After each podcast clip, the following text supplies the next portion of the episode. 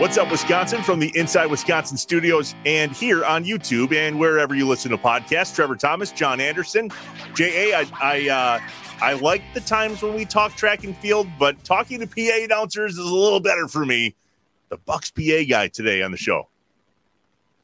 It's so sexy. I can't contain myself. I'm having to sit on my excitement.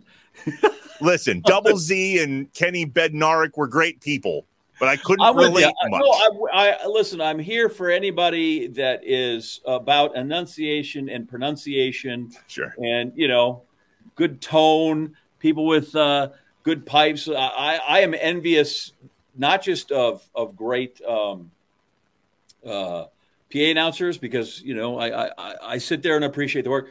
I like people with good pipes, period. You know, you hear guys once in a while and go, God, if I sounded like that, I could be way, way ahead. Or at least if nothing else, I could just, you know, voice the Toyota commercials or something like that. When they go through, I had a guy that I went to school with, a guy named Jeff Friend, who I can still hear Jeff's voice. He was from Pittsburgh, didn't have any of that Yinzer accent. He didn't sound like Mike McCarthy or anything. But he just had this great, deep, not a bass, just this really nice baritone, very rich. And you just went, golly, wish I sounded like that guy. Well, I'm pretty sure your voice is good. You can get away the other way. You can get away. Look at Tim Kirkschen, right? When he really gets excited. No, really? Trevor, are you kidding me?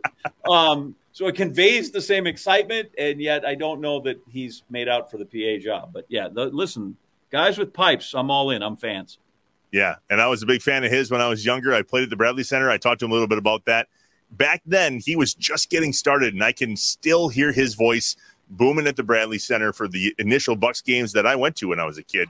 Fun to reminisce. Cool to talk to this guy. This is Eric Jensen. He's the Bucks PA guy on the Inside Wisconsin Show. The Inside Wisconsin Show is brought to you by American Family Insurance, Aaron's Company, Blaine's Farm and Fleet, Capital Credit Union, Festival Foods, Quick Trip, Miller Lite, North Star Mohegan Casino Resort, Prevea Health, and the University of Wisconsin-Platteville. Hey, remember to subscribe on YouTube, leave a review, smash the like button, just get with us.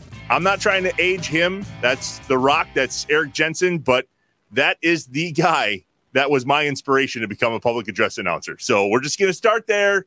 Wow. I don't mean to make you sound old. That's Eric Jensen, the Bucks PA guy, and also the producer for the Bob and Brian Show on 102.9 The Hog. Rock, thanks for joining us, man. Oh, thanks for having me on today, guys.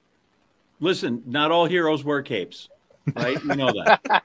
Some of them have microphones in front of them, and that's all. How does one get into being the PA announcer? Because I feel like that's always, for everybody, that's some sort of circuitous route. Well, yeah, there's no direct way, right? No direct way in. They actually sought me out to be the PA announcer for the Milwaukee Wave indoor soccer team years ago. That was my first PA announcing. I was with the Bob and Brian Show, and every morning I do a kind of a PA type of introduction to the show to start the show off. And David Snyder, who was working for the Wave at the time, he liked the sound of it, and they needed a PA announcer. So he called me and asked me if I'd do it. And I told him I know absolutely nothing about indoor soccer, or even soccer in general. And he said, doesn't matter. We'll have someone helping you in your ear, telling you what to say. And so I did that for a few years, and that was a lot of fun. We won a lot of championships with the Milwaukee Wave.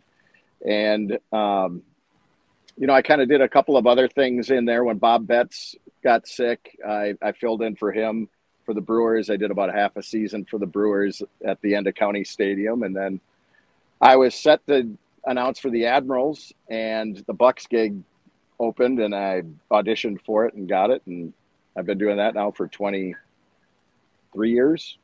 So, you know, all right, so just kind of never planned on doing it. It just happened, you know. 23 years ago, I just turned 40. 23 years ago, I was 17. I was a junior at Johnson Creek High School, and my basketball team got to come and play at the Bradley Center. As that's where you all started back then. And I'm not kidding. I will never forget the first time I heard you PA announce for the Bucks. I had always wanted to be a PA announcer because I noticed that the guy with the mic in an arena controls the joy in the room. And as much as we feed off of the crowd feeds off of you too. So 23 years ago now, that team was Ray Allen, the big dog, right? Sam Cassell. How much has it changed since you first started doing this back then? Well, that was, you know, that team was really good. And they were, when I started in 2000, 99-2000 season, they were already a playoff team. And that was a lot of fun. And it was on the way up. The next year was the year we almost made it to the finals, lost to the Philly in the Eastern Conference Finals. So it was jumping right into something that was really exciting. And the arena was one of the loudest arenas in the NBA at that time. And it was just a lot of fun. George Karl would walk out of the tunnel before the game and everyone get on their feet and give him a standing ovation. And stuff that gave you goosebumps, especially just first starting. But then we went into the long walk in the woods for years, where just, a lot of lean years in there with some ups and downs where we made the playoffs and things like that. But I never envisioned that we'd ever win a championship in Milwaukee. It just didn't seem realistic to me. Like, I'm like, we could get to be a second, third round playoff team. But I can't even imagine winning a championship. And well, when we got Giannis, that changed everything. Then it was like, well, all right, we're now in the discussion. This could happen. That's different than having a team that's really close and let's acquire Anthony Mason. And that's going to be the piece that puts us over the top. I still haven't forgiven George for that. I haven't either. Or for trading Ray Allen. You know, I mean, was just, when we got Anthony Mason, I kind of felt good about it. Felt like a good idea. We need this toughness. This is the guy we need. And then it was, what you saw, how it played out on the floor, it was like, oh, man, this is a disaster. Felt like a really good idea. Yeah. I was excited, too, because I had when I was in Tulsa, Oklahoma, he was on their CBA team. Here's Anthony Mason out of nowhere, right? And really? He up and he finds a role in the NBA with the Knicks. And I thought, okay, this is going to be all right. And then when it wasn't all right, obviously, I completely changed my tune. I was against it the whole time. Everybody could see that. It was totally documented. It's all George Karl's fault, and we've ruined the whole entire team. And now until once in a while, Michael Redd makes a bucket. He tweeted, George tweeted, I think it was, I don't know, about a half a year ago, maybe a year ago, about if there was a couple of things he wishes he could have back, or wished a couple of trades that with his teams he wished never happened, and the Ray Allen trade was one of them. And I commented on his tweet, like, well, you know, all due respect, Coach, but weren't you the instigator behind that trade? And he liked the tweet. He didn't comment on it, but he saw it. And everyone knows he called Ray princess and things like that in practice. And thought he was soft and wanted to bring in a guy like Gary Payton. So that took us years to recover from that one. Whoopsie.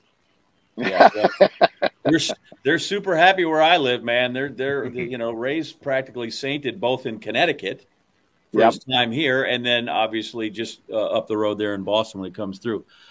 We did get finals games. Do PA announcers know when it's a finals game, and it's do we have butterflies in a finals game that we might not have in January 23rd on a Wednesday? Kinda, when you're sitting at home and you're going to drive down to the arena in a couple hours and it's going to be a finals game. It's, I don't know if it's really butterflies. It's just more excitement and just kind of anticipation of, wow, this is incredible, so and then once you're sitting behind the mic and things start up, it's just pretty much like a regular game. In fact, it's, besides the excitement and everything you want to bring, there's less things going on during timeouts and halftime and thing like during the finals. It's just straight ahead game, pretty much what they're bringing. So that finals run. That finals run, who was more important to the atmosphere, you or Ben Tainai? Well, Ben was more important for just overall juju, having him there singing every night. If he would have got laryngitis and missed, I think some people would have really been like, uh-oh, now we're in trouble. But having Ben there ready to go every night, I think that was awesome. you know, and we've also had great hype people in the arena. Melanie and Joe were really going strong there, and the crowd was just it was incredible, you know, the way the crowd was. Mm-hmm. Plus, we were just first back from COVID, right? That was the first finals back from the bubble. People were ready for it. The town was on fire. It was great. Mm-hmm. How do I find my balance? How much is too much? How do I know where I want to get everybody involved here, but I still want to watch Giannis make baskets. I didn't come exclusively to hear you. Yeah, that's something you always have to kind of find the balance to. There's some guys that just scream and they won't mm-hmm. stop. I did some announcing for arena football, and they want you just at 11 the entire game. It's insane. It's like if everything is spectacular, nothing is. You know, you'd have to pick your times to really come out and make something a little extra special. And that's just always, it's kind of a judgment call on the announcer. I think that's something that makes a good PA announcer is having good judgment with that. Now, you go, Jay. I was going to ask. Now, does it come with a sides? Because every once in a while, you know, I have a talkback button, right? So I can kill my own mic, and so I'll say something. You know, guy hits a home run. You're going, boy. You know, thank God that pitcher deserved it. He was a dork. You know, like do you ever do that? Hey, foul on number 27, and then once it's off turn of the guy goes, and of course the ref is blind because he saw nothing there. Like how much? how often do we have a little aside once the mic is killed? Oh, you know, there's a lot of that, you know, and there's guys in the headsets at times on the stats crew or something, and they're already jawing about a call, and you've got to come on and just kind of give it a straight. There are times where you almost sound like disappointed in the call, like foul, and you know, if it's a really bad call, it's like come on, you kind of have that expression in your voice, but you try not to do too much of that. Mm-hmm. So how much changed when the Bucks moved to the Fiserv, right? Because I mentioned that I played at the Bradley Center, and that was a dream come true for a high school kid growing up in Wisconsin. And I thought the Bradley Center was pretty kick-ass. The Fiserv took it to a different level. What was that like moving? And maybe how bad was the Bradley Center? Because I guess I never saw how bad it was. Why did they have to build that new one? Well, I mean, Fiserv has all the new amenities, everything that a modern NBA team needs to make the money they need to make to stay competitive. And that was the main reason for the move. Bradley Center was good enough to play in and for people to come down and have a nice time and everything, but it wasn't going to support a finals or a all-star game or anything like that. It just didn't have the amenities for having a championship caliber team. But moving over there, the sound quality, the whole sound system in there, the acoustics, everything as far as my job goes, everything sounds much better in there. At Bradley Center, everything sounded like a Charlie Brown phone call to me. You know, when I was talking on the mic, I could not make out anything I was saying. At Fiserv, everything's clear as a bell. I could hear it. It sounds good, and it's just I know it sounds much better to the fans too. Acoustics are key, right? Like I don't want to sound, you know, tinny. I want to sound full. The timbre of my voice needs to come through. I can't have that, you know? Right. Yeah, absolutely. And it does at Fiserv. I mean, the acoustics and the sound system there are top shelf. Really good. Before a game, sometimes I have been there and the PA guy is, they're going through their how we're going to introduce the national anthem singer, or if there's going to be something after the game, we're going to go through the trophy presentation. How different is that when you hear your voice and you think, this is way too loud, it's never going to work. And then when you put 20,000 people in, you're like, I'm actually having to talk even louder, even though I have a mic in this thing. Yeah, absolutely. I mean, there is times where I tell them, I'm like, turn me down. I'm obnoxious right now.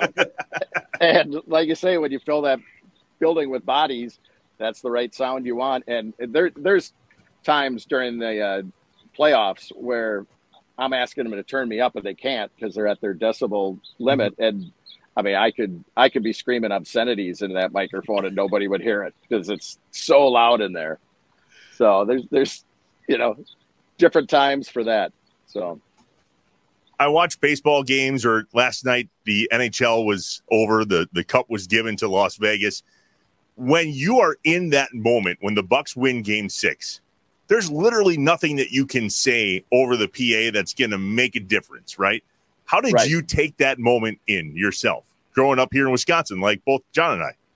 Yeah, I mean, it's tempting to just go crazy and keep on it. But basically, when time expired, I said the final score, and I said the Milwaukee Bucks are NBA champions. And, you know, that was it. And then let the music play and the confetti drop. And everybody was – again, it was so loud at that moment, too, that – I don't know if anyone even heard what I said, but it was such an amazing moment that you didn't want to step on that at all with, you know, over-talking it, recapping the score or leading scores or anything like that. So yeah, completely irrelevant. Yeah. Start hitting sponsors. that wasn't going to happen. This trophy presentation brought to you by one call. That's all. But now I wasn't, because I would have been if I'd have been in the state or in the country. I'd have been in the building, but I wasn't. I was in Tokyo when it happened. Did you do the whole thing? Did you have to do we go to the house? Did you get to introduce to the crowd? Here's Commissioner Silver and that whole thing. I introduced someone who introduced the commissioner. Which was a bit bizarre, but I'm like, all right, fine. It was on national TV, international TV, everywhere. Right. So, but I introduced someone from ABC, one of the sideline reporters, and then she introduced Adam Silver. Okay, so it's probably like, Lisa Salters. You gave it to our gal, Lisa. I think Salters. Yes, yep, that's who it was. Okay. Yep. All right, that's how. It was. So right, yeah, it was a double handoff. Nice. One more quick one before we take our first break with The Rock, the Bucks PA announcer. We'll get to the radio side of your gig here in just a few. We know that pronouncing names is vital to everything that goes into talking into this mic in an arena. You were doing great. And then Antetokounmpo comes out of the woodwork. And you went, oh, crap. Yeah. That was, you know, and that was just the start of it. Then Mamu came along and we had all these guys and it got a little crazy. But, you know, once you get a guy's name down, when you have them every night, it's easy. It's just the league. There's more and more international players and names coming in with less and less vowels in them where you're just kind of like, wow, how does this one go? But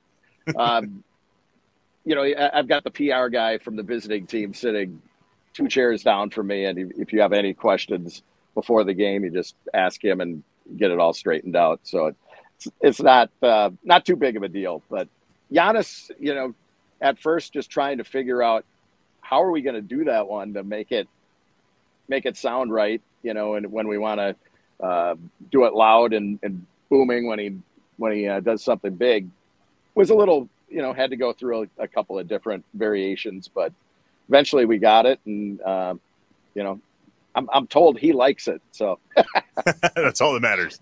That's the best. That's what I need. And then, right, the second Antetokounmpo is much easier when he comes through, right? All right, we already got it down. Right, exactly. Yeah, but you don't want to really do them the same. You know, I mean, you have to say them the same, but not give them the same panache that Giannis has. You know? Do you have guys lobby you?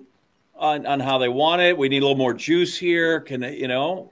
I've never had a player really come to me with that. I've had visitors kind of joking around, like Paul Pierce. He'd always, before he'd check in, he'd say to me, it's pronounced Pierce, you know, that type of thing, goofing around. But I've never had a player ask for a certain way of being introduced or give me a little more or something like that.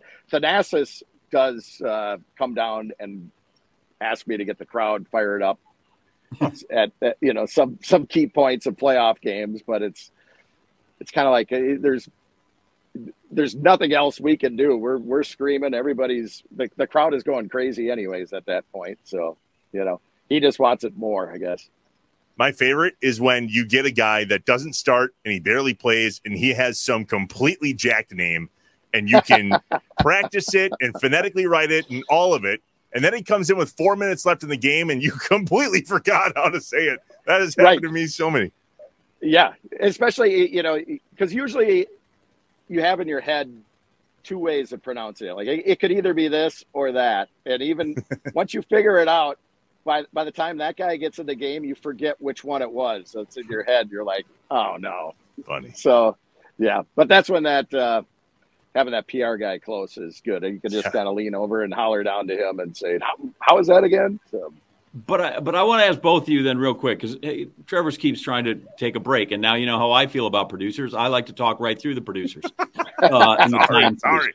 We don't have a hard out at the top of the hour. We don't have to get out at 04 and make sure we get the break. We're going to get all right. I'll be here. Okay, so you do the phonetics on this sometimes, right? Yeah. And we get phonetics. But after a while, do you find that the phonetics only confuse you once you get it down, right? Yes, like I always say, sure.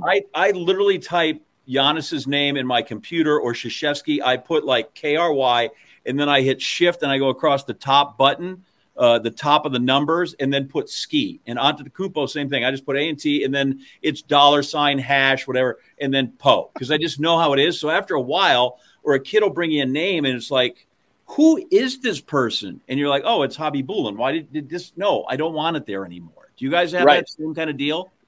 For sure. I mean, even when we have like a kids game before the Bucks game, they'll get, it's someone's responsibility to get all the pronunciations for the name and they'll write them out phonetically. And it's like, you didn't need to do that on that one because I sat there and looked at it. And if I would have just known it was Johansson instead of spelt out Johan, you know, right. If I could have just looked at Johansson, I would have had no problem with it, but here I am trying to figure that what is this one now? So a lot of times it will trip you up. I mean, it's good to have to figure out before the game how this one's said, but yeah, you don't want it there every time you're going to pronounce it, especially like when you're doing highlights and you really got to be rolling quick. That's would be a total speed bump, I imagine. Different ball game. I like it when same thing? The only time I really get caught up, I do spell names phonetically because it does help me, especially if I don't know the player. If I know the player and they're on GB, then I don't need to do it after I get it down. But what really screws with me is when a player comes in, we always announce where they're from too, like where they went to college in the starting lineup. If they're from some crazy country that has a town that I've never heard of or I can't pronounce, they're just from that country. Like I can say Germany, but whatever Hansen, Faser, Blackford, like I have no clue what that says. Yeah. So they're just from Germany. That's the PGA Tour's way of doing it, right? It's always from Rory is just from North Ireland, Northern Ireland. We don't go into Tiger's from Jupiter, Florida, and so and so's from San Diego, California. But if you're the best golfer in Latvia, you're just from Latvia. Yeah, it's all right. Absolutely. That's exactly it. Yeah. The only one I do, their town is from Athens, Greece for Giannis. And just because I noticed his brother did that when he introduced, we had a game where family members taped an introduction and they all did it. His brother said from Athens, Greece. So I thought, wow, all right, I'll introduce him from there instead of just Greece. So well, it worked. They like it. Yeah. All right. Yeah. Quick break. I promise we'll be back in like 30 seconds. That is the Bucks PA guy and the producer, Bob and Brian. His name is Eric Jensen. More with Rock in a bit. We're the Inside Wisconsin Show. The Inside Wisconsin Show is brought to you by American Family Insurance, Aaron's Company, Lane's Farm and Fleet, Capital Credit Union, Festival Foods, Quick Trip, Miller Lite, North Star Mohegan Casino Resort, Prevea Health, and the University of Wisconsin-Platteville. Hey, remember to subscribe on YouTube, leave a review, smash the like button, just get with us. Summertime in Wisconsin calls for a Miller Lite. J.A., I want to know, are you a can koozie guy? You put the Miller Lite in a koozie? I will if I'm on a golf course when I know I can't drink it quick enough. Usually 12-ouncer, I can get that down for it, it warms up. But on the course, if you got to go hit, I got to go look for your lost ball, something like that. That's going to delay my thing. Then I have one that I will use. I've really never had an issue with worrying about my beer getting cold or warm, I should say. Yeah, I've never had that problem. I do every once in a while rock a can koozie, but it's my favorite part of the white Miller Lite can ever since that came back. You can put it in a can koozie, and the bev cart person knows what you're drinking because they can see the white top. It's really the only beer that has that white top. Oh, man, that's a great can. I know I got – this was just a no-brainer to bring this white can back. I'm not kidding. Remember I called you when – because you briefly you were kind of in the employ of that industry, and I said – yeah. The white thing, which you brought – right? They brought it back just sort of for a – not a lark, but just a – was supposed to be limited time only. It was. And people went cuckoo for it. And they had no choice but to keep it. It went absolutely ballistic. It was like the beer that our parents grew up drinking. It was in this can. I don't know if they make can koozies for the old 24-ouncer, the silo here that's in my hand. But this one I might need a koozie for. 24 ounces is a different deal. We'll that's the one where my boys now grab one of those or even bigger and just go, how about a twister? And then you just pass it around until it's gone. No koozie needed for that little party either. How about a twister? Well, it is summertime in Wisconsin, and Miller Lite goes hand in hand with a Miller Lite in your hand. Summer doesn't just taste great. It tastes like Miller time. To get Miller Lite delivered right to your door, visit MillerLite.com/InsideWisconsin, or you can find it pretty much anywhere that sells beer, whether it's on the golf course or the grocery liquor store department. Liquor store's got it. Still got it. Went in there the other day. It's still there. Lots of it. Still there. White can and all. Celebrate responsibly. It's like everybody drinks it. It's crazy. I know. It's like very popular. Big thing. It's super odd to find it there. All right. Celebrate responsibly. Miller Brewing Company, Milwaukee, Wisconsin, 96 calories and 3.2 carbs per 12 ounces, or math, 6.4 carbs per 24 ounces. See, I know what I'm doing. Between segments with our guy, Eric Jensen, they call him The Rock, the Bucks PA guy. Time for another top five list here on the Inside Wisconsin show, presented as always by Wisconsin's best engineering school, the University of Wisconsin-Platteville. UW-Platteville offers an affordable engineering program, and its graduates stay in Wisconsin, driving innovation at top companies right here at home. Find out more at uwplatt.edu/engineering. Was that your second choice, J.A., before you got into broadcasting? It was like, yeah, if I don't do this, I'm totally going to be an engineer. Is that true? Not quite like that, but it is odd. If it had not been this, I would have been somewhere in the – I'd have been a math guy. Oddly enough, my least favorite classes as a kid, I despised taking English classes. Interesting. And grammar, and now I've had it drilled into me so long. But, yeah, I do much better with making – I can turn numbers on their head, and sometimes grammar and spelling still can perplex me. And yet one of your best lines is, I was told there would be no math. Here I am, but I can still, I can still on occasion, I can, I mean, like I'm not working derivatives around, the house anymore just for fun. But I was able to help my kids with homework deep into high school, which not always the case. So. You wouldn't get it today. Oof. Math is all right. Reminiscing about Bradley Center, talking about Fiserv Forum, had me thinking about concerts in Wisconsin. I want to share my top five concerts here in the state of Wisconsin I've been to, and I'm 40. Okay. And I feel like your favorite five concerts back when you were younger are going to be a little bit different. So who's first, me or you? I don't care. All right, I'll go first for a change this time. Let's have it. Number five on my list, concerts. You ever heard of the Trans-Siberian Orchestra? I know that's not what you typically think of with a concert, but they do some Christmas stuff.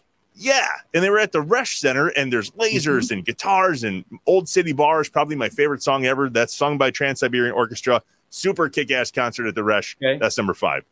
Number four, I have to admit this, my first concert ever was at Bradley Center, and it was when I was 17 years old, and I went with a 19-year-old girl, and we went to see the Backstreet Boys. And it was really loud. I know. You would have went with her too. Trust me. Number three. Green Day at the Resch Center. Man, that was – I live here in Green Bay, deep here. Nice. And the Resch is a really cool spot to see concerts. It only seats like 10,000 or something like that. Green Day was really cool. Here's my top two. Number two, Kenny Chesney at both Miller Park and Lambeau Field. I know Mark Murphy came out and said that he's trying to get Bruce Springsteen to Lambeau before he's all done, said and done. Kenny Chesney at Lambeau Field was incredible. I missed the Elton John and Billy Joel concert at Lambeau. I really kicked myself for that because I bet you that'd be in this top five list. But Kenny Chesney, Lambeau Field, he was there twice, saw him at Miller Park once. So that was awesome. And number one will probably never be beaten. I saw Garth Brooks at Bradley Center twice and on back-to-back days, Friday, Saturday. That guy puts on an incredible, incredible show. If we ever do get to talk to Mark Murphy before he's done, I want to tell him to kick Bruce Springsteen to the curb and get Garth at Lambeau Field. Well, Right. I know. I thought that might be offensive to you. All right. What are your top five concerts here first, in Wisconsin? Let me just, if I can pile on that. So Tamra, she used to just go see Garth Brooks down at the local watering hole because she was in school at the same time as he was at Oklahoma State. Jeez. And so they just go to a place called Wild Willie's, and she's seen him God knows how many times, but never in concert, just him there. And one of her best friends has a canceled check from when he came and played at the fraternity house where they all went. And so, yeah, it's kind of crazy, right? That is crazy. Yeah. That's awesome. And somewhere I have a program from my very first Big 8 track meet I was at where the people are listed, right? There's Anderson and Amike and Okoye. And then Oklahoma State, there's Garth Brooks. So we both were in the same Big 8 track meet in the spring of 1984 when he was throwing the javelin. So how about that? So anyway. That just lives up there. You knew that. Sure. Well, but I have it. I stick around. That's like at the time I didn't know who he was, but afterwards it's crazy. And then, like I said, Tamra speaks a lot of times about just going down to Wild Willie's with that's you wild. Know, that's wild. What's happening there? So also a good concert venue, from my understanding. I haven't been there. The Widener Center is apparently great. Yeah. Just saw Mercy Me there like a month or two ago. Really, my mom has called me twice for tickets in her life. One was to go to the NFC Championship game. The year it was limited attendance, they came back. I offered to take her. You remember that? I offered to take her. Like if she needed a chaperone. She found somebody else. She asked me for tickets for that, which I managed to find for her. And then she wanted to go see Darius Rucker at the Widener Center. Yeah, nice. So aren't you buddies with him? Yeah. A little bit. So I know him a little bit. So I actually called his bodyguard and we got it taken care of, buddy. Anyway, but the Widener Center's great. Okay, so I'm going to move this one down just so I can get into it. This is for you. I had it higher, but I'm going to put it here so we can draw it together. Number 5, Alpine Valley, Bruce Springsteen. Screw you. Okay? Sorry. 84, Born in the USA tour. Bang. We're there. Okay? Alpine. That's a great spot. So I don't even know if that makes it, that was way up there. Now that's going to be number 5, and I'm going to have to do some math on the way here. Okay? Number 4 was seeing Coco Taylor, the great blues singer, in a church down in Beloit. Well, it wasn't a church anymore, but it had been. So that she's there at number 4. Number 3, another great blues artist was seeing John Lee Hooker at the Carlton Celebrity Room. And we had a guy that was on our cross-country team named Cupcake. I can't think of his first name because we all just called him Cupcake. And Cupcake was working there. And he got us in the back to meet the legendary John Lee Hooker, right? Boom, boom, boom. And so, Hook, can we get a picture taken with you? Okay, we didn't have these. And he says, sure, just be careful. My eyes, I don't need any bright lights. So Steve Sharp and I are there, Sharpie, and we're on each side of the Hook, and Cupcake's got the camera and just old school explosion of light. And so we got the picture, and then John Lee Hooker got mad and threw us out because oh my gosh. I told you, no flash. We literally blinded him by the light. There you go. Another Springsteen.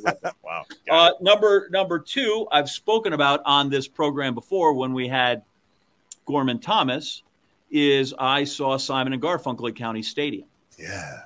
That was fantastic. They had done the concert in the park in New York. Huge success. They sold the album like, hey, let's go on a tour.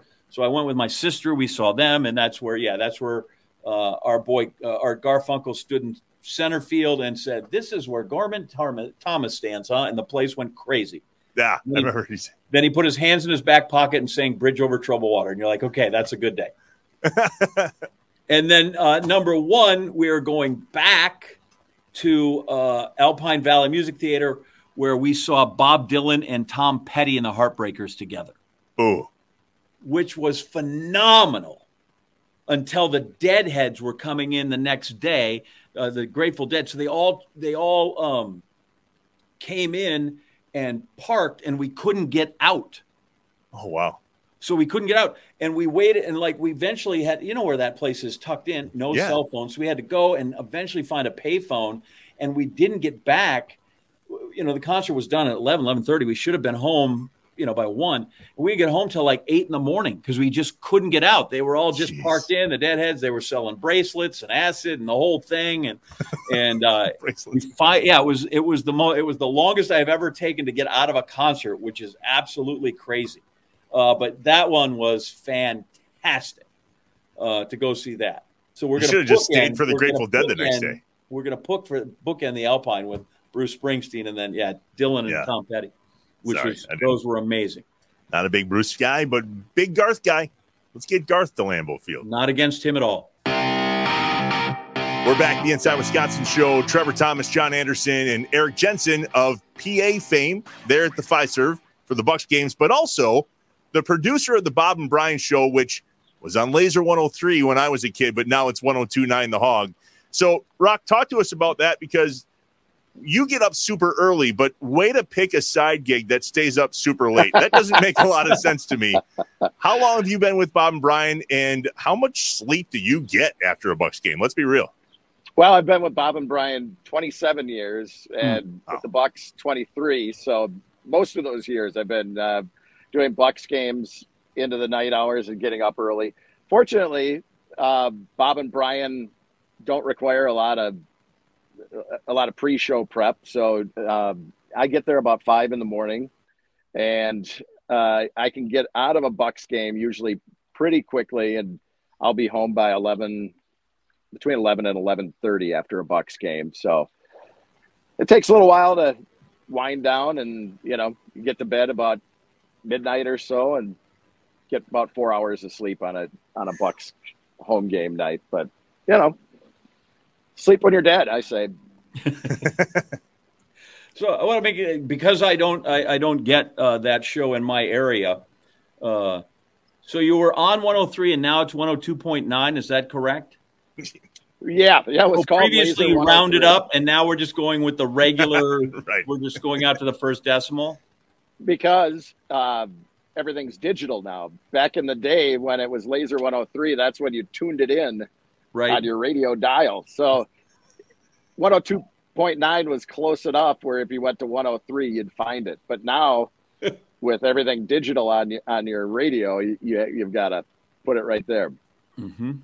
Good. So for me, part of growing up here, right, I spent a lot of time in radio too, and I was a fan of a lot of radio people before I started working in radio myself.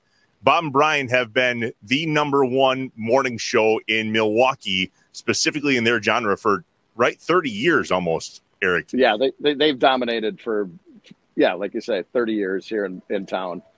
So when you do things over and over for a long period of time, they get kind of stagnant. But for some reason, they just haven't. And whether it's the one question line or the trivia or whatever the case may be, how has that been for you over 27 years working with the same two guys every single morning? It's just fun. You know, you come in, it's something that if I didn't have in my life, I would miss. You know, it's not like a job where you kind of are like, oh man, I got to go to work tomorrow. You know, you're going to go in and they're going to crack you up with things that you have no idea how they're going to get on these topics and where they're going to go with it, but they manage to do it every morning. And, you know, we get done with the show and it's always something where they're like, never thought we'd talk about that this morning when we came in, but it ends up happening. And, you know, they do it in a unique way pretty much every day. I mean, it's the same features and everything, but different topics and different ways of presenting them. So it keeps it fresh. People work so hard to try to achieve those things, right? I look to some degree at our NBA show that we keep trying to capture the right people. You know, how do we get the Barkley thing with Ernie Johnson? We had Ernie on and we were talking about that, and we try to put them together. And every radio program director is like, how do I get these guys? How do you get what is it about those two guys, just in your estimation, that works? What is it that because you can give away the company secret because you can give it to two other people and it doesn't work the same way. Right. I mean, there's a number of things. They have incredible chemistry. They've been friends since all through high school. They've lived together. They've been poor together, working their way up in radio and small markets. The chemistry between those two is unbelievable. They both have kind of things that complement each other. Like Bob is the guy that Bob could keep the needles bouncing for hours. He could talk about anything for hours and keep it interesting. And then long enough, he keeps the balls in the air for Brian, who's the funny guy, to hit him out of the park pretty much. And that's just a perfect combination, I think, with the way they work. And I mean, not to say that Bob's not funny. Bob says plenty of funny things too, but Brian's the guy that really sets the hooks on people with some of the hilarious stuff and his different voices and accents and things like that. So, you know, you combine those two things, and they actually, even though it doesn't sound like it at times, they take radio seriously and respect the forum and everything. And you know, you can turn on the radio these days and hear, it's like, what's that guy doing on the radio? Bob and Brian, they're kind of old school that way. Well, they are old school, but they grew up listening to Larry Lujak in Chicago, and because they grew up in Racine, so they listened to a lot of Chicago radio and WLS, so they picked up a lot of good habits from that. And it's just a combination of those things. You know, it's you can't tell a kid today that you need to do this, you need to have good chemistry, mm-hmm. You need to talk all the time, and you need to hit out the home runs. It's just something that they know how to do. And I grew up listening to them. Like, can't make it up. That was the show, them and a crew out of Madison. Speaking of growing up, you grew up in Brookfield, live in Oconomowoc now. Every once in a while, you must pinch yourself, right? I mean, you're working with, now for the last 27 years, the #1 morning radio show in Milwaukee, and you're the Bucks PA guy, but at some level, you're still the Wisconsin kid that probably never intended to be doing what you're doing. So often do you reflect on that growing up? Again, just like John and I, never really planning on what we were going to do, but you got quite the gig for a Wisconsin boy. Yeah. I mean, it really is. I grew up a radio fan, and, you know, I grew up on QFM. I was a rock guy when I was a kid, and that's where I started in radio. And when QFM went under, then I went over to Laser, and then I started working with Bob and Brian. And, you know, that in itself was a moment where I had to pinch myself, kind of like when I was up on the on top of the Wisconsin Avenue building where Tim the Rock and Roll Animal hung out on the ledge for weeks to get the Who to come there. And I was broadcasting from that studio. It was like, you know, there was a lot of history in my core from that, from growing up in that area. And then, yeah, being with Bob and Brian, for years we tried to battle Bob and Brian at QFM, and it didn't work. That's why QFM they kicked our ass. So then I end up with them, and you know, you can't beat them, join them type of thing. And it's been just a great ride. With those guys are my two best friends now, and you know, I wouldn't have it any other way. And then, yeah, obviously, yeah, being the announcer of the Bucks, I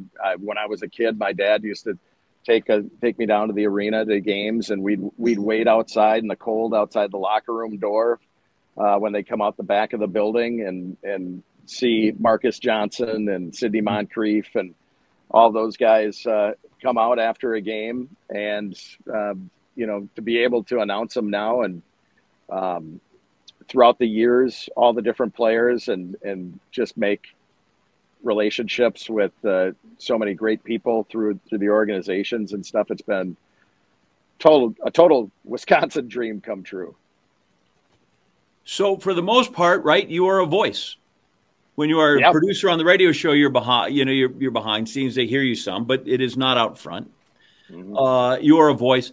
So how often is the voice recognized? Do you go in when you're buying your wife's, you know, you're buying a Mother's Day card for your mom, or you're at the hardware store and you know, would you like to contribute, round up for the charity, and they hear your voice and they go, wait, that's the loud guy from the Bucks game. Like, how often does that occur? It just happened. I had to drop my truck off because I had a screw in my tire. I dropped it off at the tire shop, and a guy that I didn't know there was taking down my information. And when I said Eric Jensen, he goes, oh, the Eric Jensen. He goes, I hear it now. You know, that's what he said. So, I mean, it happens fairly often. But also at Oconomowoc, there's another Eric Jensen who's a legend here from Oconomowoc High. He was a state champion wrestler. He's a coach at the high school for wrestling. And I'll get that at the hardware store also when, you know, you're giving your name for the and they'll say, Eric Jensen, the wrestler? And like, well, I wrestled in high school, but nobody really calls me the wrestler, you know. That's when you says, go, they do call me the Rock, though. That's they do call me. Yeah, give him the eyebrow raise. But, yeah, he says he gets it. People ask it if he's me, too. So we get it both ways, I guess. So you mentioned earlier Bob Betts. That was another guy that I grew up literally sitting in County Stadium with the binoculars watching him and Bob Uecker. Yeah. Is the baseball thing something that you would – did you audition this last time when it came back open? And, I mean, my God, like that is – if I had a dream job, John's heard this number of different times, I would love to be the PA guy for the Brewers. So maybe just tell me how you auditioned for that and who to call. Go ahead. Well, I auditioned – I didn't this last time it came open because there would have been too much conflict with the Bucks. So it didn't work out. The time after Bob, when Rob Edwards got it, I auditioned, and it came down to Rob and me. And there was a number of things. I had a really bad cold the day we were auditioning, too. So I was stuffed up and everything. You know, my head was just 100 pounds. But they had you announce they wanted you just to do the sausage race, like a racetrack announcer. That was part of the audition. You know, just how would you announce this batter and that batter and things like that. So, you know, if you've done PA, you would have a great shot of getting it if it ever opens again. Just let me know. And I think you can tell me. I think somehow there's still a romanticism about the baseball PA guy. That is not associated with the NBA guy or the NFL guy or anything else. I think there's still, like, everybody just has Bob Shepherd something about Yankee Stadium, right? Maybe I'm wrong, but I feel like there's still a romance about the baseball PA guy. I think you're right. And I think Mark Richards, the guy, the new Brewers announcer, well, he's been doing it a couple of years now, is he's perfect right now. He sounds great for it. Baseball, to me... I find it kind of boring, to tell you the truth, because it's you announce a batter and then you just sit back and watch him bat. And then the next batter, you know, now batting shortstop, and then you sit back and you watch him bat. Basketball is almost like a play-by-play. It's happening so fast. You're calling a lot of stuff. You're really really involved. But to tell you the truth, if I had my choice. Starting out, whether I could have been the Brewers or the Bucks, I would have chosen the Brewers back then because I was a baseball player, big baseball fan. And like I said, I was a wrestler in high school, so I didn't know basketball inside and out like most people do, you know, that are play basketball in high school and that. So I love it now, and I'm glad that I am doing the NBA over basketball, but I do think there is some kind of romantic thing with baseball announcers and, you know, just not overhyping and kind of just, you know, being the eloquent announcer. Mm-hmm. Yeah, sure. In the big leagues, but try announcing a Northwoods League baseball game. You are an advertiser whore. You are. That's all you do. At every inning, there's some crazy thing going on, and in between innings, right? Oh, some every pitch. Sometimes we had foul ball sponsored. Try City Glass and Door. I'll never forget it. I bet you I said that 1,000 times. When you're doing basketball games, maybe I can relate to this. It is nonstop. I mean, it's fouls, it's points, It's assists sometimes. Do you ever catch yourself accidentally watching the game and forgetting you're announcing? Because I do that. Like, if it's an intense game and you're kind of back and forth, I could be holding on to the roster. I know I'm announcing. And all of a sudden, I'm like, whoop, crap. Like, I'm paying attention as a fan at the moment. This is a great seat, by the way. Yeah, it does happen. You've got to really kind of stick with it and, you know, make sure that you're on point. But I get what you're saying, because there's so much action, and sometimes you'll see something and you're just like, oh my God, you know, some big dunk or a block or something like that. And you got to reel it back in and just focus on the job at hand. Yeah. We always say that SportsCenter after dark or on pay-per-view, which we always say pay-per-view, like people aren't paying for cable anyway. But late night would be twice as funny. It would be really great. Do you ever have to fight the idea that let's introduce somebody from the opposing team? I don't care who it is. Here's Lonzo Ball, who, by the way, hasn't paid his insurance in 3 months. Or like, you ever feel like it would be so great if I could just put in just one thing that I really would love to do? Kind of like the Will Ferrell introductions. Have you ever seen that? Yeah. Oh, yeah. From like Semi-Pro. Yeah. Yeah. Yeah. Exactly. Yes. Yeah. Exactly. Like here's Trevor Thomas, who, you know, he wrestles giraffes in the off season because they're the only thing is, you know, yeah, stuff like that. Uh-huh. Yeah. I'd love to do it. I think you'd hear from the league pretty quick if anything like that happened, but they are getting more and more ludicrous with the background music they'll play while we're introducing the visiting team or something like that. So maybe somewhere along the way and in some of these playoff games, we'll, you know, be able to poke fun at a couple of the players. But right now, especially in the playoffs, they've got that down to every second is accounted for in that pregame right before we're going to go to Anthem. And, or you come out of Anthem, and I've got to rip through the visitor team so fast that sometimes I don't even say what college you're from. I'll just say the position, you know, and roll through them super fast. That's lights out and video, and then we do our regular introduction. But there's a guy from TNT or ESPN that's the time coordinator, and his arm is flapping like this to – go faster, you know. So there's not a heck of a lot of time in a lot of games to work that in, but maybe in like a Tuesday night against the Bobcats or something we could. Yeah. But if you had your way, it would be nice. Just let, you know, just one night, let me control the show when you know, right. Absolutely. Because I feel like people would come for that. Yeah. I just feel like that could be a thing, but. And it would probably make SportsCenter too. Totally. Yeah, I would. Totally do that. Yeah, I was going to say, we're sitting here reminiscing about being PA guys, but I don't want to speak for you, Eric. I grew up wanting John's job. So, I mean, Absolutely. Yeah, this is the PA thing is fun, but we both still wanted to be you. I mean, yes, but we can all empathize with each other when what is it Stan Verrett used to say? He'd get a hockey name and it looked like somebody spilled the Scrabble box. Like, we've all done that. You know, you sit there and just go like, you know, here's Fred. You know, if you can get through it once, you know, you can sneak it through. So, did you enjoy doing the video game? I did. Yeah, that it was a great experience. I'm not a big video game player, but my son is. But both of my sons are, but one in particular loves NBA 2K. I mean, when he found out that we were going to be doing this, he was. That was the most fired up he's been about anything I've done, and it was a lot of fun. We went out to L.A., got to see how it was all done, and to be a part of it was a really neat experience. NBA 2K22, right? Yeah, and 23. Well, I think 20 was the first one. Was it 20 or 21? I think 21 was the first one, and then 22, and then we're on 23 again.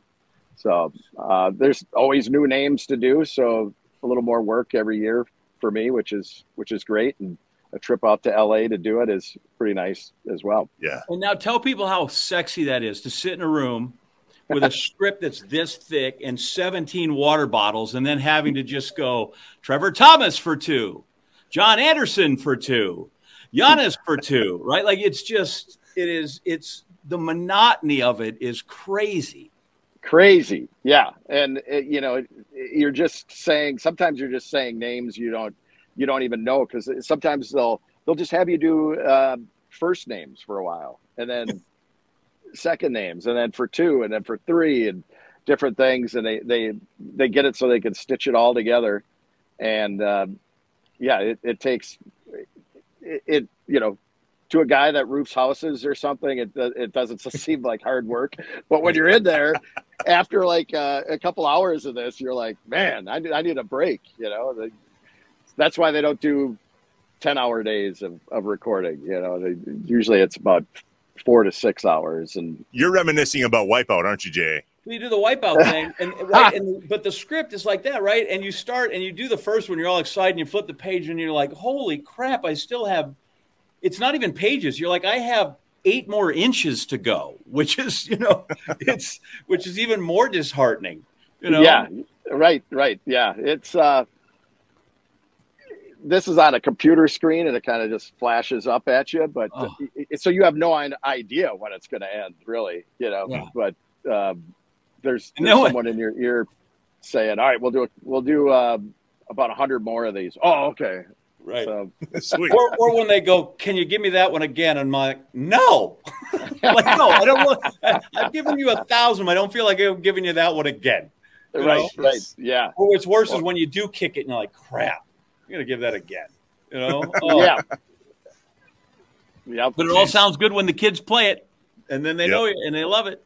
It does. And, you know, and for guys like Brian Anderson, I mean, he's got tenfold of what we've got to do because there's limited things for a PA announcer to say. And play-by-play color guy, it's limitless of what you could say. And, you know, I can't even imagine what that recording session must be like.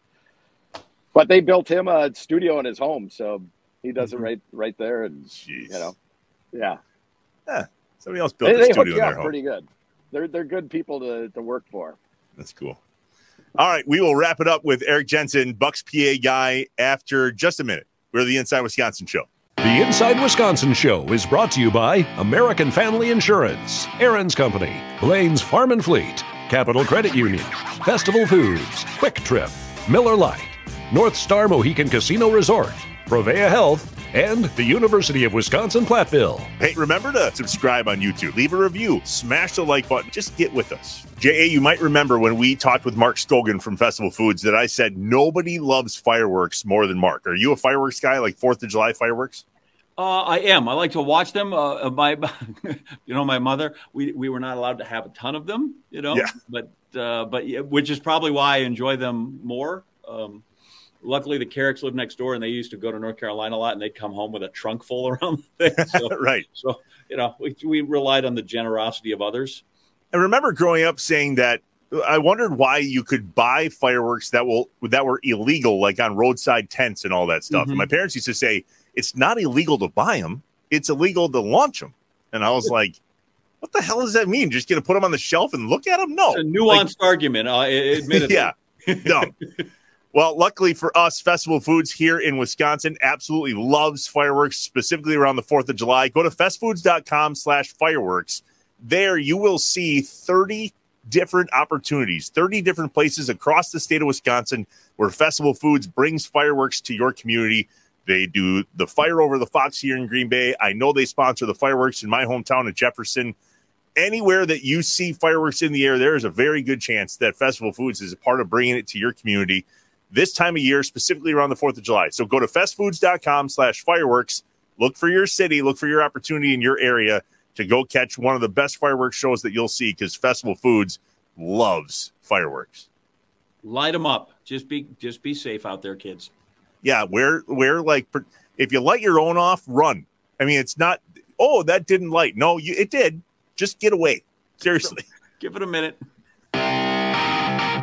We're back. Final segment with Eric Jensen, the Milwaukee Bucks PA guy. All right, 2 for me, and then it's the ever-famous J.A. lightning round. Yeah. Rock, curious, have you ever been bango and nobody knew it? No, I haven't. Oh, damn it. I wish, but it hasn't happened yet. part of me just wants to put that thing on once and attempt to hit that jumping thing and not break my neck. Those days have passed me by now. I would break something doing half of the things Bango does now. One more thing about the Brewers PA job. When you were filling in for Bob Betts, did you say the number and the last name twice like he did? Like, was it center fielder number 19, Robin Yount? 19, ooh. Yount. No, I didn't. I didn't try to sound like Bob. The only thing I took from him was the "Please drive home safely." He would always say that at the end of the game. Other than that, Euchre used to call me Screamer when I'd fill in for him because I was more like the NBA kind of guy. Like I have a friend that still to this day, when he sees me, he'll go, Marquise Grissom. That's how I'd introduce him. And Euchre would look at me like, tone it down a little bit, man. Yeah. Awesome. All right, Jay, whack him. By the way, did people still yell stuff in between that when he used to say number 19 yell and the other team he'd do it? And then we always used to, write number 19, Trevor Thomas. Who? Trevor Thomas. And yeah. we always shouted stuff in there. That's right. That's yep. You guys were always the lead into, here's John Anderson. Smells like a bus. We always had stuff in there that you always put, that whenever it was PA stuff, it was. That's awesome. Yeah, we always had to do that. So anyway. Yeah, or, coming down on 2 minutes. What time is it? Exactly. Right before 2 minutes. All right, I want to know the standard one in any speed round in your case for your job is worst name you've ever had to pronounce. That for whatever reason drove you nuts.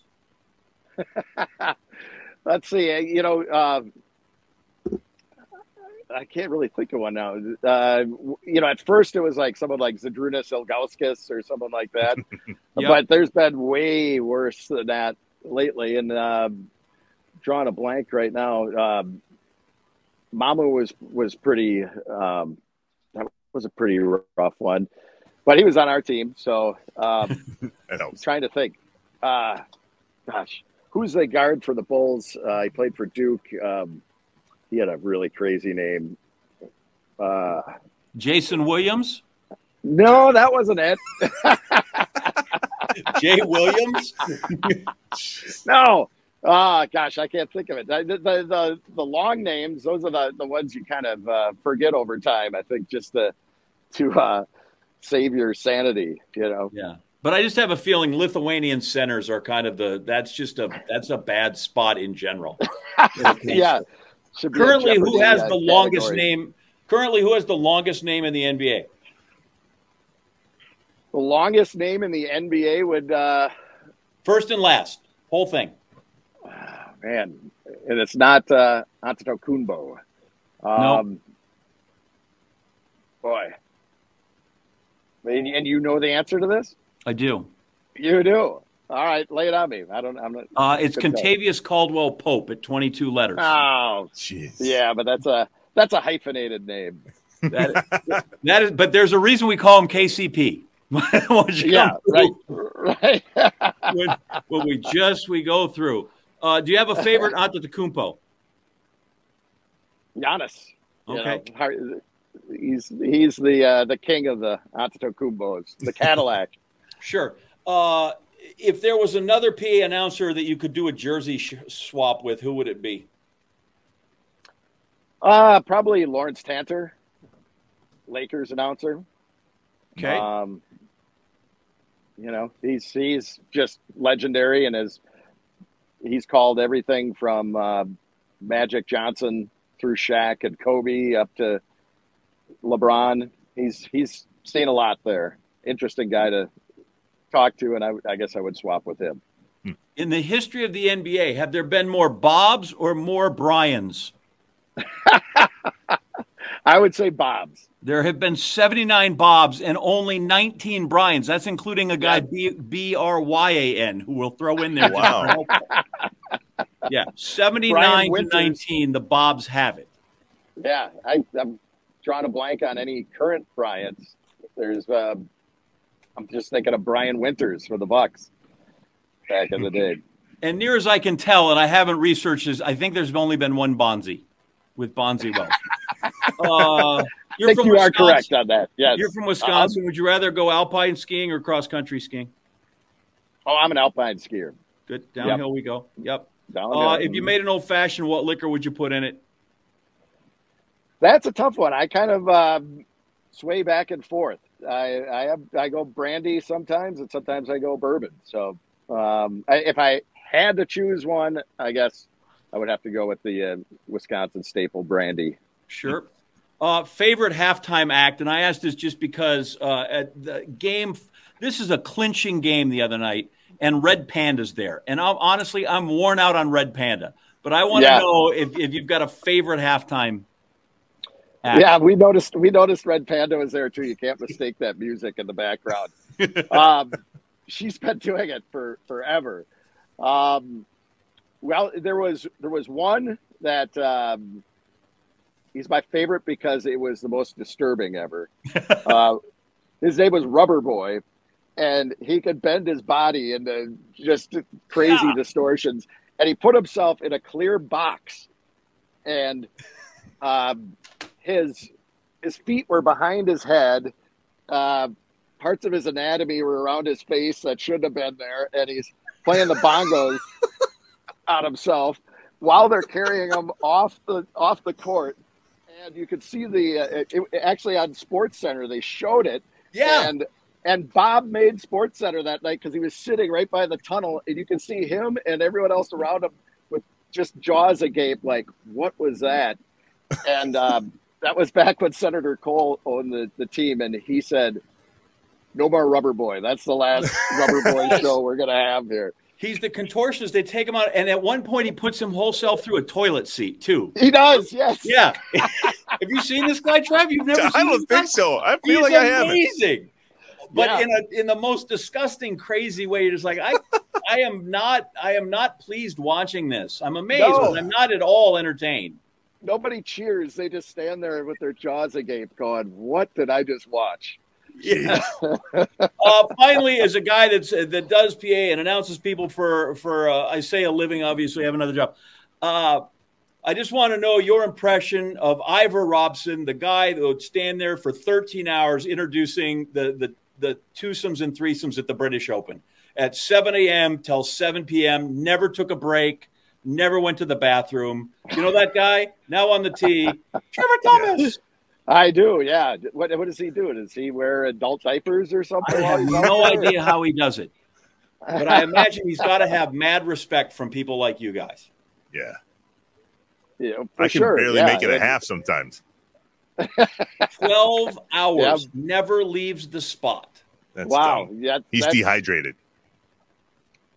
Yeah, he's an amazing guy. And then, but at the end, the nice thing is at the end, he just walks away. He does not get into a clear, some sort of sprint box by which he is then taken out in this, the clear loose side box, which is terrible. Well, I hope there's a brandy old-fashioned waiting for him when he's done. You know that guy. He earned it. Washes it, dunks his head and washes his hair in a Guinness after he's finished with that. Brock, good stuff, man. Good to meet you, and thanks for coming on the show. I'm a PA announcer today because of listening to guys like you when I was young, and I'm not trying to make you feel old. That's the honest-to-God truth. I absolutely love Bob Betts. I love listening to you at the Bucks games, and probably followed in your radio footsteps too, just doing this now instead. So thanks for joining us today, man. Oh, thanks, man. I'm honored to hear those words from you. I appreciate that. And I would tell you are a great safety net for us because the PA will be like, I don't know how to pronounce it. Go back in the tape and listen to when the guy got checked in, right? Like you are our last line of defense when we can't find right. If it's not in there. Just like go listen to the guy when he introduced him, and that's how he'll say his name. That's so, how it'll be. Announced for the rest of his life. Well, we appreciate your small contributions to sports that you may not even know you're doing, but you are there, like I said, on occasion when some yahoo isn't smart enough to figure that out. Like, just go listen to the guy. It checks him in. He'll tell you who his name is. Works every time. I do that from time to time, checking tape on highlight reels to see how to – his name. So it all comes full circle, I guess. Let's hope one of us got it right. Thanks, right. Thanks so much. Thanks, guys.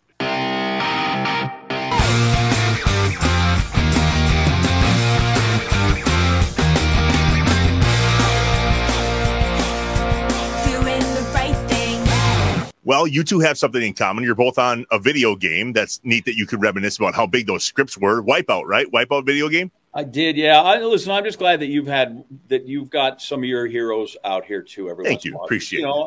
You know, like I'm no secret about some of these guys that are mine that come through or that I admire them. True. Like, here's a guy that's on your side of the road. I love it. He's in your lane. He's great. And even if you want him to, meet with some sort of untimely sort of laryngitis so that he can no longer use the job and you can have it. But not wishing bad things on him, yeah, but I'll fill in every once in a while. Like I said, we don't anything tragic. We just maybe need strep throat or something, hide his Ricola lozenges so that he's not able to do the job, and then you'll be fine. So I would just love to be on the short list anyway. But, yeah, that was cool. You're 6'12". Cool. You're never being on anybody's short list. This is also true. Appreciate that. This is also true. Through, but, yeah. It is crazy to do the voice over the video games, and I'm with him for people that have 9-to-5 jobs or grind out because it's always here's extra money to do it. But you sit there with things that are literally that thick, and here it is. It's just this. Here's it in Wipeout. You had maybe 12 characters, 20 characters you could choose from. So right. Think of he wipes out, but now you got to say that 20 times. Because it's each guy wipes out, Right. And then you got to make sound just as excited about the first one as you were the last one, and then you go through and you just turn, and after a while, you're just like, we're nowhere. There's still inches left. But I just talked about this on social media this past week, and how anybody with a normal job doesn't really look at what you or I do, and this whole talking to a microphone thing is difficult, or hell, sometimes you shouldn't even be paid for that, even though it's my profession or your profession.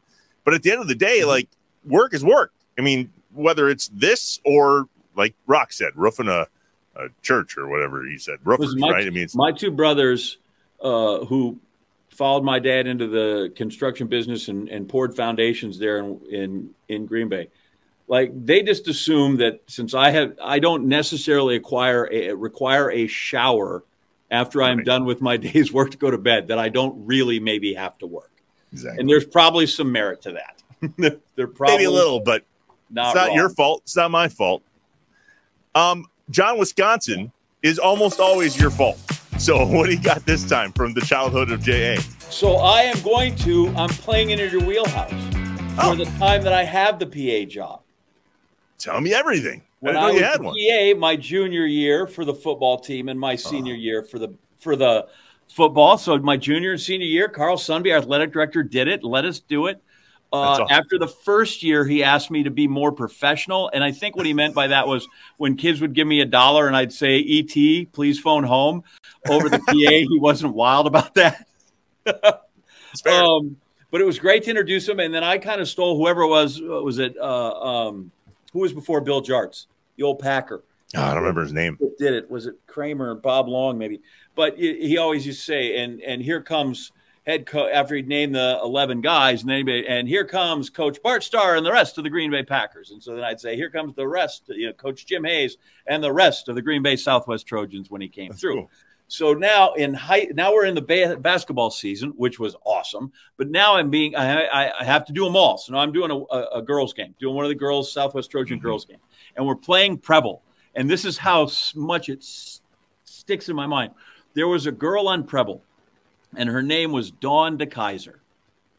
And for roughly three-quarters. Now, understand, what's the attendance at a women's basketball game? Not huge. Right. Any high school game, really, unless you're crazy. So I kept calling her Dawn DeKaiser.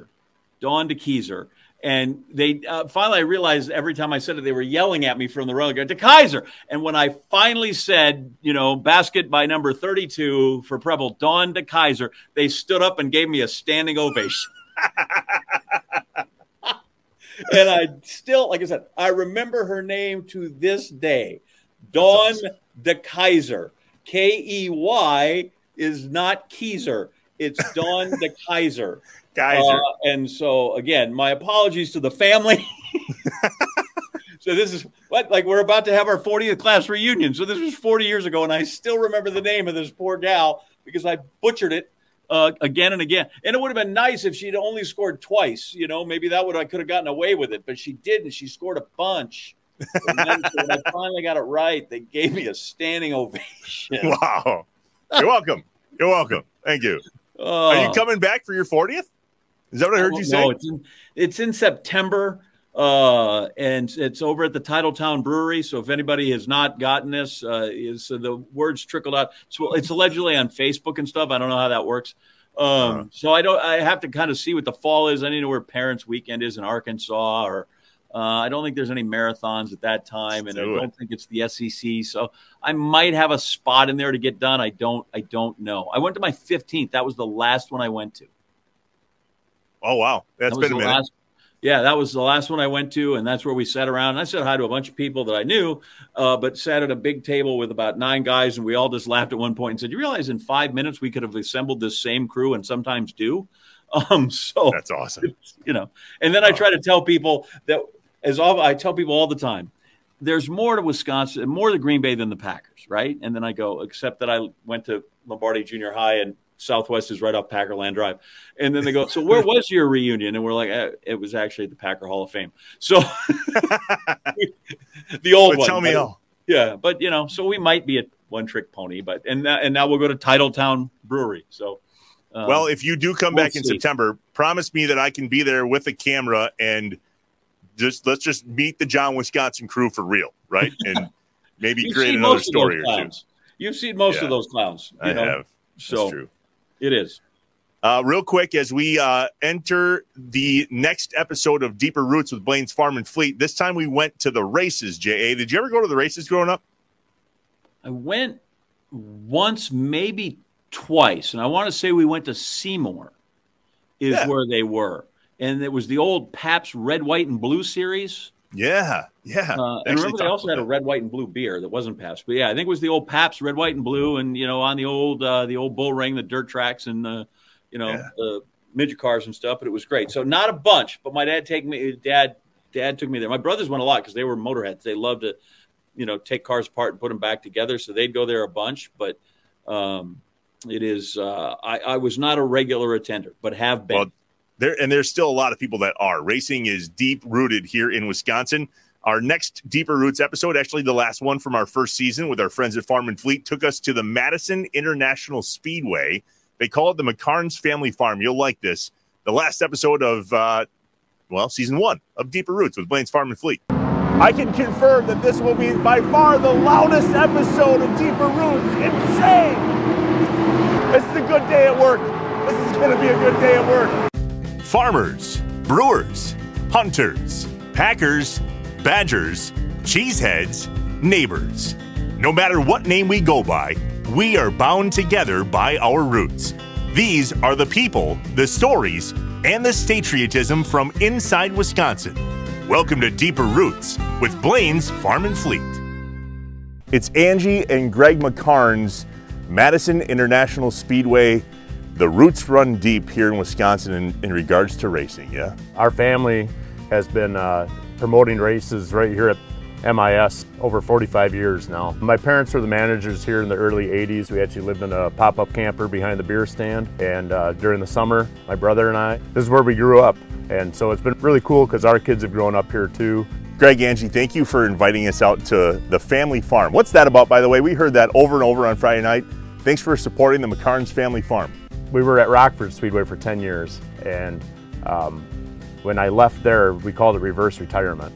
And so I joke with people that we were just looking to buy some land and settle down in Wisconsin, but we wanted some pole sheds, and we happened to find this racetrack that had 2 pole sheds on it. And 50 acres. And 50 acres, and lo and behold, there's a racetrack here, so here we go. But we treat it like our farm. We take a lot of pride in it. And with this being our family farm, we want it to be in top shape. When people come out here, we invite them to our farm to enjoy a night, and we just continue to hold ourselves at high level. Who are the families, though, that started this whole thing back in the 50s? It actually started as Legion Speedway, and it was a quarter-mile dirt track. In the mid-70s, Sam Bartis, he acquired the track, and then the track we see today was built in 1969. He bought land from the Hanlon family, which still has the farm off of turns 3 and 4 to expand the track. A few different people had owned it and turned it into a dirt track, and it closed down in the late 80s, and then it was brought back in 92 by Wayne Erickson, who owned Slinger Speedway. And then from there, Jerry Filner owned it, and then from Filner it went to Terry Kunis, and now we have it. What is it about racing, specifically here in Wisconsin, that brings families together for, I mean, decades now? The fans have so much passion, not only for the sport, but for our facility. The people that come up to me and tell me when they were 5 years old, this is where they came with their family. I mean, their memories run deeper than my memories here. So Friday night, we were here for the opening night of MIS for the summer season. And I've been to races and sat up in the stands and, you know, whether it was on the hill in Jefferson or in your bleachers here, but then you invited us down into the pits. That's a completely different experience. Gentlemen, start your engines. First race of the year for all these guys. We gotta pick a number, kind of like a horse race. Heads up, car coming. So I think it's super cool that there's like this swagger, right? The old school Wisconsin racing comes with like a group of buddies, and that's your crew, and they all got the headsets and the fire suits, and like Wisconsin racing is deep-rooted. How cool is it knowing that you grew up in the racing industry, Greg, and you can kind of see how it's just repetitive in a family? Like Zach Riddle, who is our defending track champion, his grandfather was a champion when my parents were running the track, and his grandpa and grandma still come out to the races. They actually met at Angel Park, and so, you know, you see all those generations. And the extended family aspect of it, I remember in the school they asked me who my grandparents were, and I, well, Grandma and Grandpa McCarnes, Grandma and Grandpa Banks. Then I named off about 5 other grandparents because of that extended family. We weren't related at all, but we were related because of being at the racetrack together all summer. So Angie, you marry into this racing thing. What type of sales had to happen in order for you to go, yeah, this sounds like a great idea? Honestly, it drew me right in. Greg is very charismatic anyways. But the whole racing industry, the atmosphere, I always tell my staff when I hire them, like, we're here because people pay to come and have fun. They want to have fun with their family. They want to be here with their friends. They want to cheer on their favorite driver. Buying the racetrack was obviously a big decision. That was a big, big step for us. But Greg has always promoted other people's racetracks, and we said, why not just invest in ourselves? If you could sum it up in few words, what is it about the love of racing? It's sensory overload. You know, the speed, the sounds, the rumble in your chest. Like when a 410 sprint car gets pushed off at Angel Park, those things are violent. When the USAC Solar Crown or 4-barrel super late mile is going around Wisconsin's fastest half mile, there's something really special about that. Okay, so this is absolutely insane. I've never, ever been on the infield during a race. Loud, lots going on. There's 3 laps to go in this race. This is nuts. I really don't know how to describe the level of energy when there's a race happening literally 30 yards, and now here they come again. It is like nonstop action at this track. One thing I noticed about watching a race in the infield of a racetrack, you get dizzy. I caught myself doing this, watching the race, and all of a sudden I'm like, wait a minute. This is so awesome. Watch this, watch that truck come off. Woo-hoo-hoo. What's your favorite part about racing in Wisconsin? Well, it's the people. We're unique where we own a racetrack, we lease a racetrack, and we just sold our traveling series. But I have the same fans at all 3 of those events. And they'll follow us around and they'll ask, how's Al doing at school? Did your daughter get her license yet? They've watched our kids grow up, and they've supported us. How much time and effort do you have invested to what I would call the production of a race night? People come here, spend their money. They want to see a good show. They want to see a good run show. Our staff is very good at keeping everything moving. Once that train starts going, you want to just keep the next race going and the next one coming out. The McCarnes name is one that has history here in Wisconsin, right? But there's some names on the wall here, and from turn 3 into turn 4. Give us your best Matt Kenseth story. We had the Big 8 series, which is what ran our Friday night opener. We started that in 05, and Matt called and goes, I want Ross to run that series with you, because I know that you'll treat him like any other driver and not like my kid. And that meant a lot to me too. If you had a responsibility to protect the McCarnes family name, if you could just pinpoint one responsibility that you have that you maybe will give to your kids someday. Make the decision that's best for the short track industry for the long run. There's nights where Angie and I sit on the porch at the front of the office, and you know, there's rain in the area and there's everything else, and it's like, but we should race, everyone's here. And short term, the implications might not be favorable for you, but to be right by the industry and the short track, we need to make the right decision. I love it. Thanks for having Deeper Roots out. It's been a pleasure to tell your story, and hopefully the dome stays intact and you have a great racing season. Absolutely. What's the speed limit back here? I think that's the best Wisconsin grow-up story I've ever heard. Yeah, I grew up in a pop-up camper behind the bar. Her dad was born above a bar, so. Yeah. All right. Like, where do I stand? I don't even know where to stand. Holy buckets. We're on the racetrack with Rex's car. That did not make me feel good. Wow. I'm a little weirded out that we don't have any yellow on. I'm gonna get away from the track just a little bit and put my earplugs back in. This is nuts.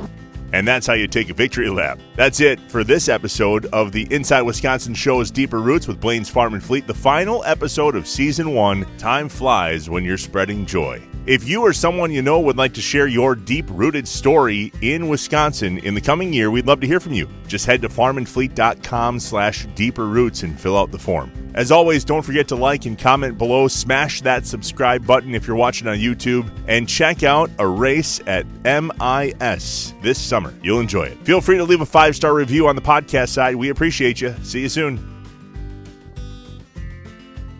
Talk to you later. Bye. Remember to subscribe on YouTube, leave a review, smash the like button, just get with us. The Inside Wisconsin Show is brought to you by American Family Insurance, Aaron's Company, Blaine's Farm and Fleet, Capital Credit Union, Festival Foods, Quick Trip, Miller Lite, North Star Mohegan Casino Resort, Provea Health, and the University of Wisconsin-Platteville.